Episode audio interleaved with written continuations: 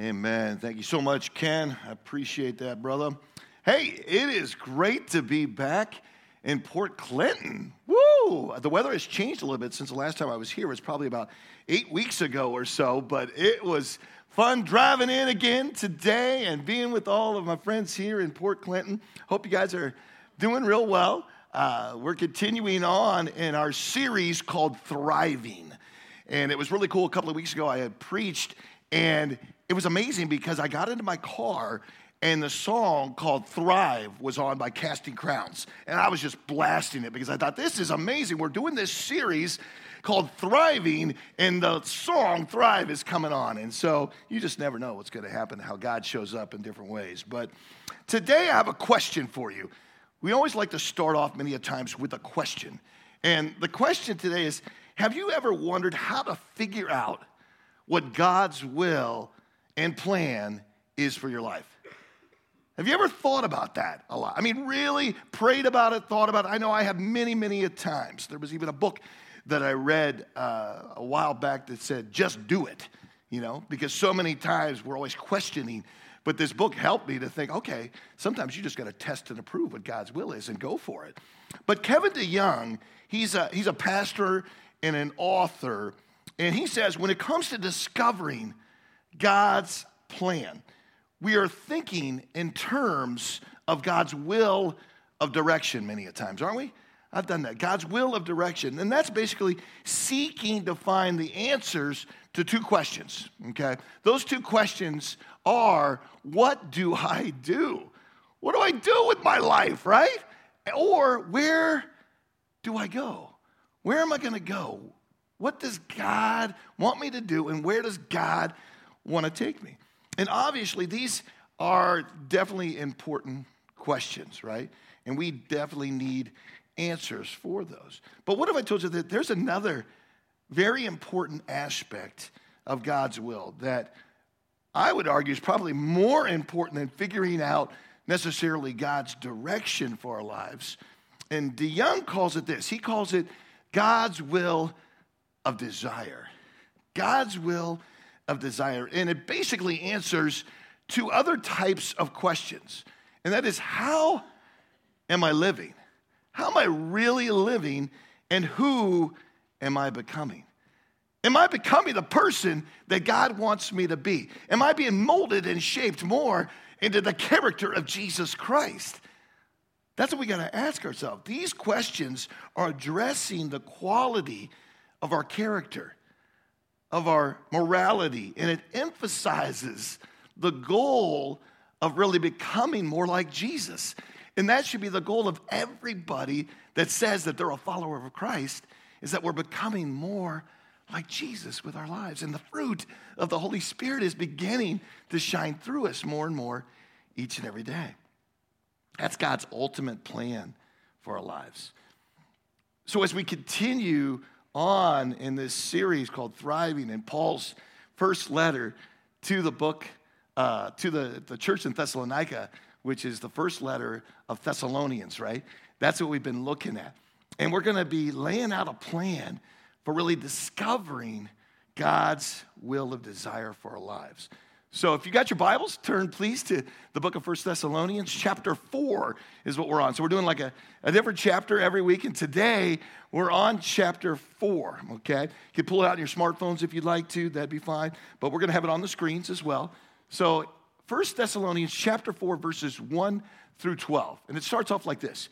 Finally, dear brothers and sisters, we urge you in the name of the Lord Jesus to live in a way that pleases God as we have taught you. Live this way already, and we encourage you to do so even more. Yeah. Learning to, to please God. Remember a couple weeks ago, we addressed that, right? Pleasing God more than pleasing people. Too many times we would always get stuck in trying to please people when, essence, it's more about pleasing God, right? And we hit that really, really hard. Paul, though, is expressing to the Thessalonians that the best possible life that they can have is to live to please God. So if you were to go up to anybody on the street and say, Do you want to have a great life? Do you really want to have a great life? If you want to have that type of a life, then I tell you what, you got to please God. He's going to bless you when you do that. He blesses you with freedom. He blesses you with love and joy and peace and those types of things within your heart. So he's serious, Paul is, about this. And so he uses the word, and I love this word, he uses that word urge, right?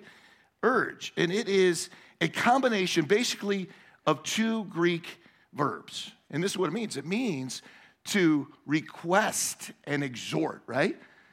So I'm going to request something from you, but I'm going to exhort you in the process, right? So I'm asking you, I am asking you to do this, but I'm also appealing to you to do this. So urge is, is, a, is a powerful word. For you remember then, the next part, what we taught you by the authority of the Lord Jesus. What we taught you. What we taught you is it even a stronger way of emphasizing living a life to please God.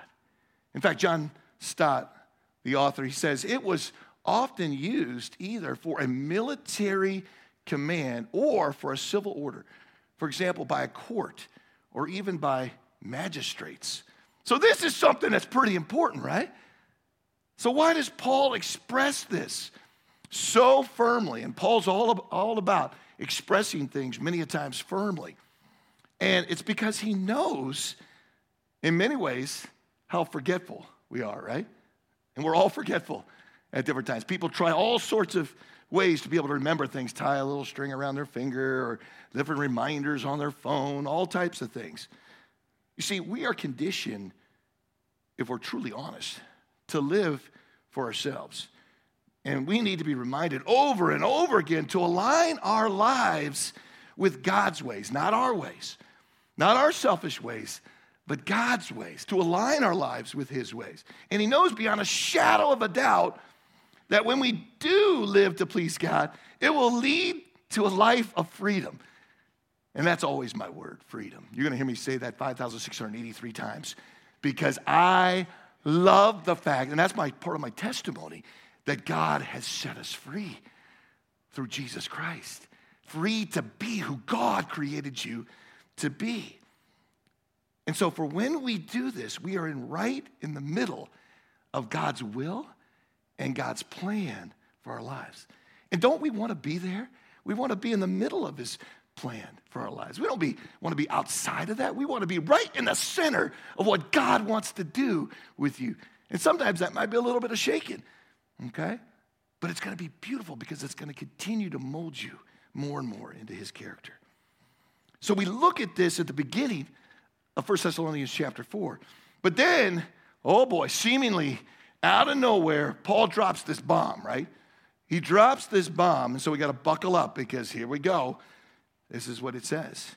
Paul's first way to live a life that pleases God is right here. God's will is for you to be holy. So stay away from all sexual sin then each of you will control his own body and live in holiness and honor, not in lustful passion like the pagans who do not know God and his ways. Never harm or cheat a fellow believer in this matter by violating his wife. For the Lord avenges all such sins as we have solemnly, solemnly warned you before. God has called us to live holy lives, not impure lives. Therefore, anyone who refuses to live by these rules is not disobeying human teaching, but is rejecting God who gives his Holy Spirit to you. Yeah. So you look at the, the first part there, right? The first part, and it's talking about sexual sin. So you know what's um, worse than teaching about sex in church? Nothing. Except except having to do it twice at the same campus within two months, okay? So I, I've got the privilege of being able to get into this again like I did about eight weeks with you guys. So here we go. So this is not what I only preach on, all right? It just happened that here we go, First Thessalonians chapter 4. But I understand when you think about it, why Paul lists sexuality really at the top for how to honor God with our lives, okay? Because it's saying it is God's will. God's will, many a times in Scripture, is spelled out for you. It's not some oblivious thing that you're trying to strive for, it's right there. And so it is God's will that we are to be able to abstain from sexual immorality. And it's because in Paul's Greco Roman culture, let me tell you, sexual immorality, it was rampant.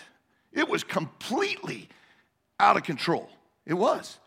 People do anything and everything sexually to fulfill their desires, which of course meant breaking their marital vows in the process, breaking the covenant that they had made.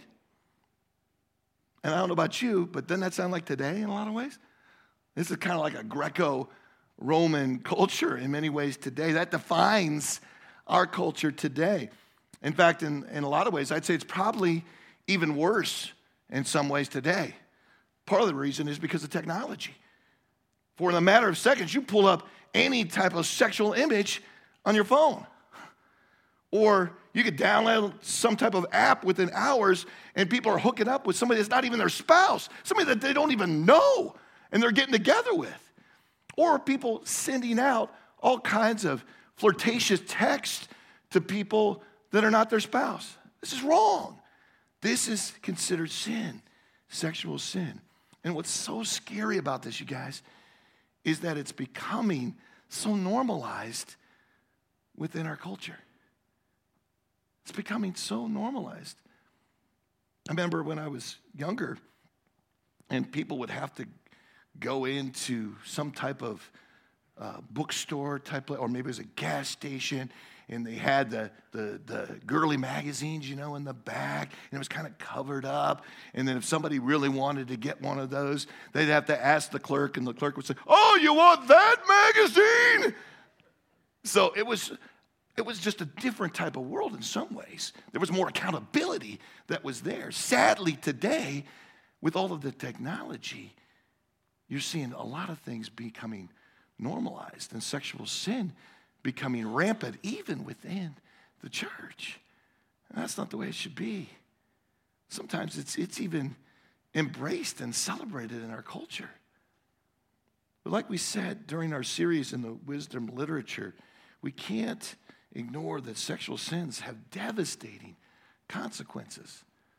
Devastating consequences, which is why Solomon, he describes it this way, right? He says, For the lips of an immoral woman are sweet as honey, and her mouth is smoother than oil. So it might taste sweet and delicious, and you want more, and you want more, and you want more of it. We talked about this about eight weeks ago, right? But in the end, she's as bitter as poison, as dangerous as a double edged sword. Her feet go down to death, her steps lead straight to the grave. You see, it may seem sweet, delicious, until it has an adverse effect on us leading us to dire, dire consequences. It could strangle us, right? It could begin to strangle our souls and lead to the death of relationships with the people that we love most our spouse who we love most, our kids who we love most, and it begins to strangle us inside. And we don't even fully recognize it until it's too late. But Paul says, hold on, there's another way. There's a better way. And maybe it's not celebrated in our culture. In fact, you may even be ridiculed for it. But you know what? You're going to be free. If you live the way that God wants you to live, you're going to be free. So the alternative then is to embrace, to embrace God's plan for our lives, which means to be what? Holy, right? To be holy. So stay away then from all sexual sin. God has called us what? To be holy, not to be living impure lives. Another word for holy is just a big word, sanctified. Many of you guys have heard this word. That literally means to be set apart and involves the process of becoming more and more like God with our emotions. Not that we are God by any means, but we're becoming more like Him, being more pure through our emotions, our words, our desires, and with our bodies. That our body is a temple of the Holy Spirit that resides within every believer. So, how dare we use our bodies in a destructive way that displeases God? The good news in this whole process is there's a partnership. God's committed to doing anything and everything to achieve his results in our lives. This means we got to play our part, though, too, and follow out, follow God's ways. We got to follow his ways, too. So it says in, in verse 3, right? It talks about how God has called us to holy lives and then to stay away from all sexual, sexual sin. Some translations use the word abstain from sexual sin. And basically, sexual immorality, sexual sin, comes from this Greek word called porneia, okay? And that is where we get our modern day word, our English word today, pornography. And basically, that is any type of sexual behavior outside the bounds of marriage, of one man and one woman. So that refers to premarital sex, it refers to homosexuality, it refers to adultery, it refers to incest, all this stuff that refers to any type of sexual behavior outside the bond of marriage, those bounds that God has given us. So, Paul then, he's laying out what holiness ought to specifically look like. Check it out. He says, Then each of you will learn how to control his own body and live in holiness and honor, not in lustful passion like the pagans who do not know God and his ways, right? He's given us the blueprint that we are to control ourselves. That's one of the fruits of the Holy Spirit, right? That's the one that nobody wants to talk about. Everyone wants to talk about love and joy and peace, and those are good. But you know what the last one listed is? Self control, Galatians 5. That is something the Spirit can give to us. So we got a little bit of an illustration here today. I've got with me, I gotta be very, very, very careful. This is a piece of china. It's not from China, it's a piece of fine china. And we got this on our wedding day almost 21 years ago, and my bride is letting me actually have it up here. So think about this. I'm, I'm, a little nervous about dropping this. If I drop this, I am dead, okay? So I better not drop this. But what if I decided that I'm just gonna throw this? Hey, Todd, catch, boom, here you go. What if I said, hey, it's Frisbee, ultimate, let's go, boom. And I start tossing it to you guys. And then you guys, Todd says, hey, kid, where are you? I'm throwing it to you, boom. And tosses it there, and tosses it here, and tosses it there. What's gonna happen? Boom, it's gonna break, right? I wouldn't think in a zillion years of ever throwing this to you guys. Even though I love you, you're great. But I'm not gonna, I'm not gonna throw it to you, Todd. I'm sorry. I'm not gonna throw it because I value this. I value my relationship with my wife. okay? So it would be completely irresponsible, completely nuts for me to do that. Why would I throw around something that we've had for 21 years that is very, very valuable, not just in terms of dollars amount, but valuable in terms of what it means to my bride, okay? Why would I do that? Here's the deal the Roman Greco culture, though, in our culture today, that's what we do exactly with our bodies. We do. The culture then and today view our bodies as simple, simply some type of vehicle for some type of physical, transactional act of pleasure. And because of this, we throw around our bodies and people look for whomever they could be with without the consequences. They think there's going to be no consequences. But God says, there's so much more. There's so much more than doing this. Do you know how much value you have simply because you are created in the image of Almighty God? that you have an immense value, that you are priceless in His eyes. So, how can we just throw ourselves around like that? You're so much more than some type of physical body that's a vehicle for pleasure. Do you know how fragile and valuable sex really is? And Paul's writing to the church in Corinth, who was not honoring God with their sexuality, to say the least. He says this to them in 1 Corinthians. This is what he says Did you not know that he who unites himself with a prostitute is one with her in body? Now, you see the word prostitute, and that probably gets your attention in some weird way, but let me point a more important word, really, which is unite. The word unite. So, why unite? Well, in the original language, the word literally meant to glue, to cement, to glue or to cement. That's what unite is. So, you could think about like super glue. You could think about um, some type of bonding together. For example, I've got uh, a piece of paper here, right here. And so my daughter glued these together last night. And so here's the deal if I try to remove these two papers, I could do it, right? Maybe. But see what happens when you do it? Is they're so glued together, what's happening? Things are ripping apart.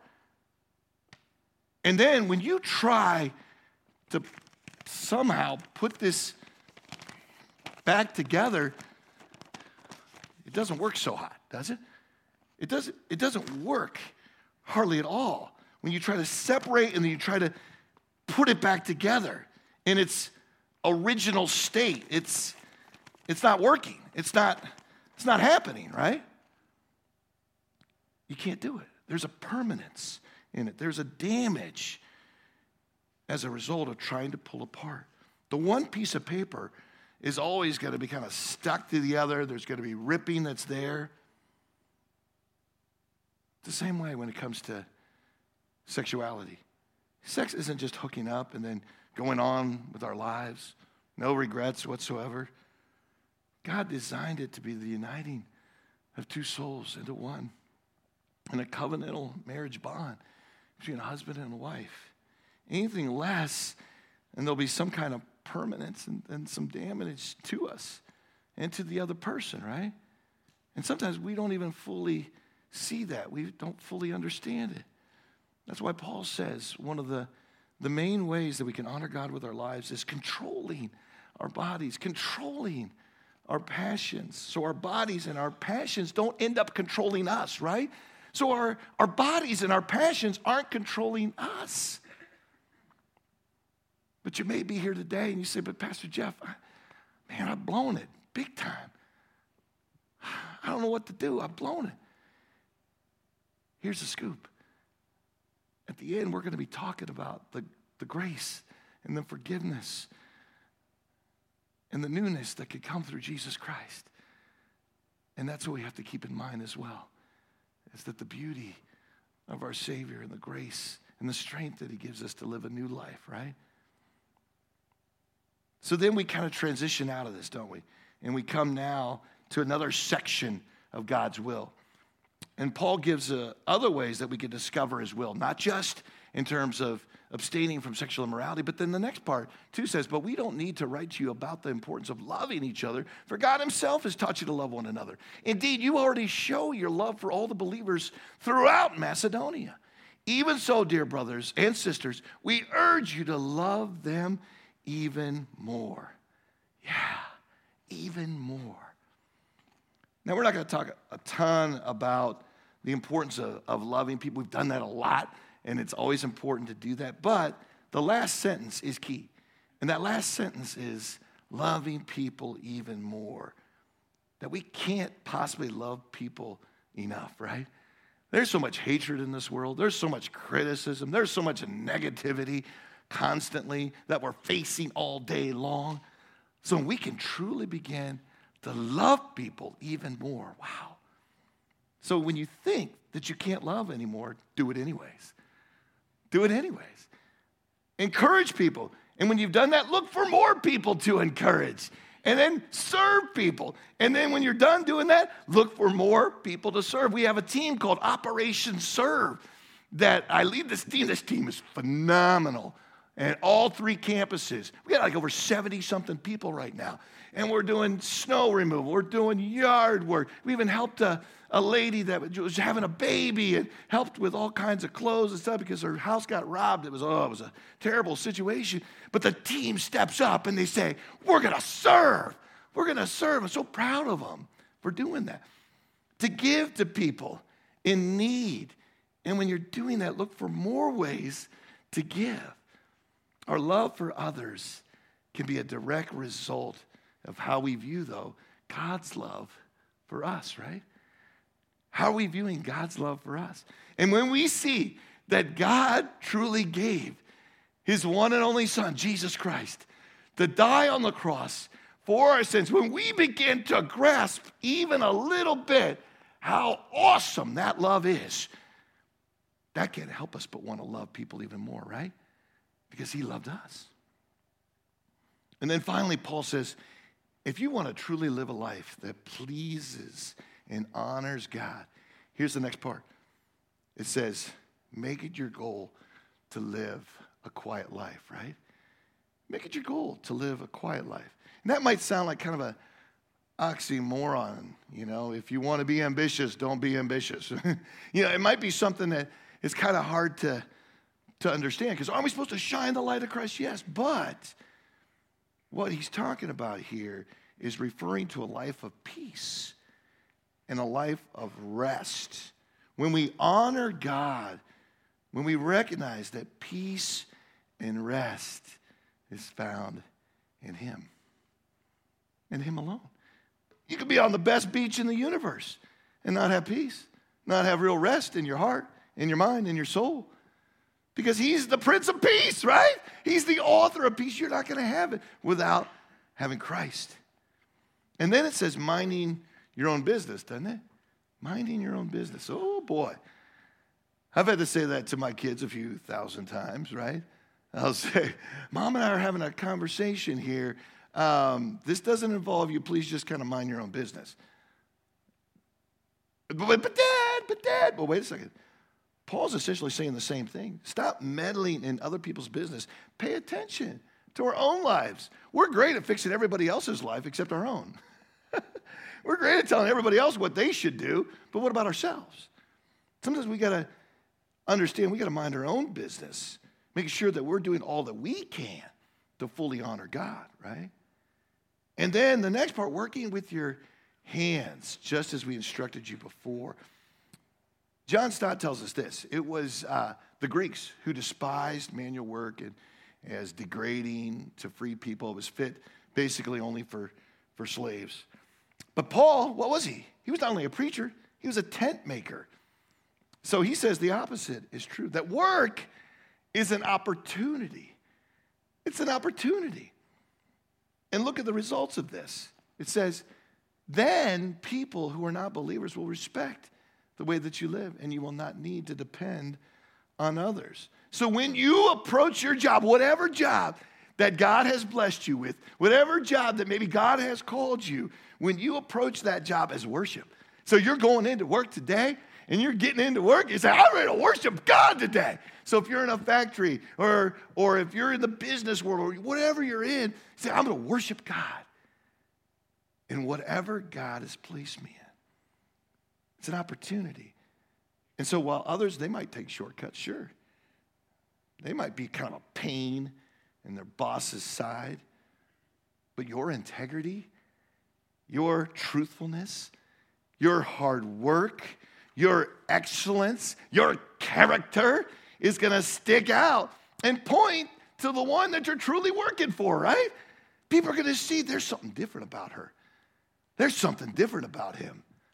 Why? Because you're working unto the Lord, not for yourself, not for somebody else, but for God. You won't have to depend on others to take care of you either. Instead, the opposite can happen. The opposite can happen. You will also have the means then to be generous to those maybe inside the church, outside the church. Is the genius of generosity then to be able to give because God blesses you and you're able to give to others. So, as we kind of wrap up, and we look at God's will for our lives, it's, it's right here, guys. It's right at our fingertips, okay? It's living a life that pleases and honors Him in every aspect of our lives. And so maybe you today, you've realized that maybe you're maybe you're falling short in some of these areas. I know I've fallen short at different times in some of these areas. And maybe you aren't honoring God with your your body or you're not loving others or your character at work is just a bad attitude. God, though, is the God of grace. God is the God of second chances. That today's a new day. So you can pick up your cross, follow Christ today in a new way, and receive that grace. Receive that forgiveness. His forgiveness is real. And He's not going to let you go. He holds you, right? Here's our last verse that we look at. The Lord directs the steps of the godly. He delights in every detail of their lives. Though they stumble, they will never fall, for the Lord holds them by the hand. Yeah. Think about that. Remember that God delights in every single one of you, all of you. And even if you've stumbled, which we all have, God, though, He's got you. He's got you where? In the palm of His hand. So He's not going to let you fall all the way down. He's going to, he's going to help you, and He's going to lead you. So we don't have to fall prey to what I call the shame and blame game, you know, where we're shaming ourselves, we're blaming ourselves over and over again. No. Instead, we can receive Christ's forgiveness. We can receive his strength to move forward. And we could receive the fact that his love is leading us every step of the way, right? Today, dear Lord God, thank you, thank you so much for your word. This is your word today. And Lord, I pray that you would truly just speak to people's hearts today. I pray, oh God, that as they walk out, that they would be able to remember some of these things to help all of us to walk closer with you and to be the men, the women, the, the kids that you called us to be, dear God. Mold us, shape us more into your character. Help us to, to honor you and to please you above all else. For it's in the mighty name of Jesus that we pray. Amen and amen. Hey,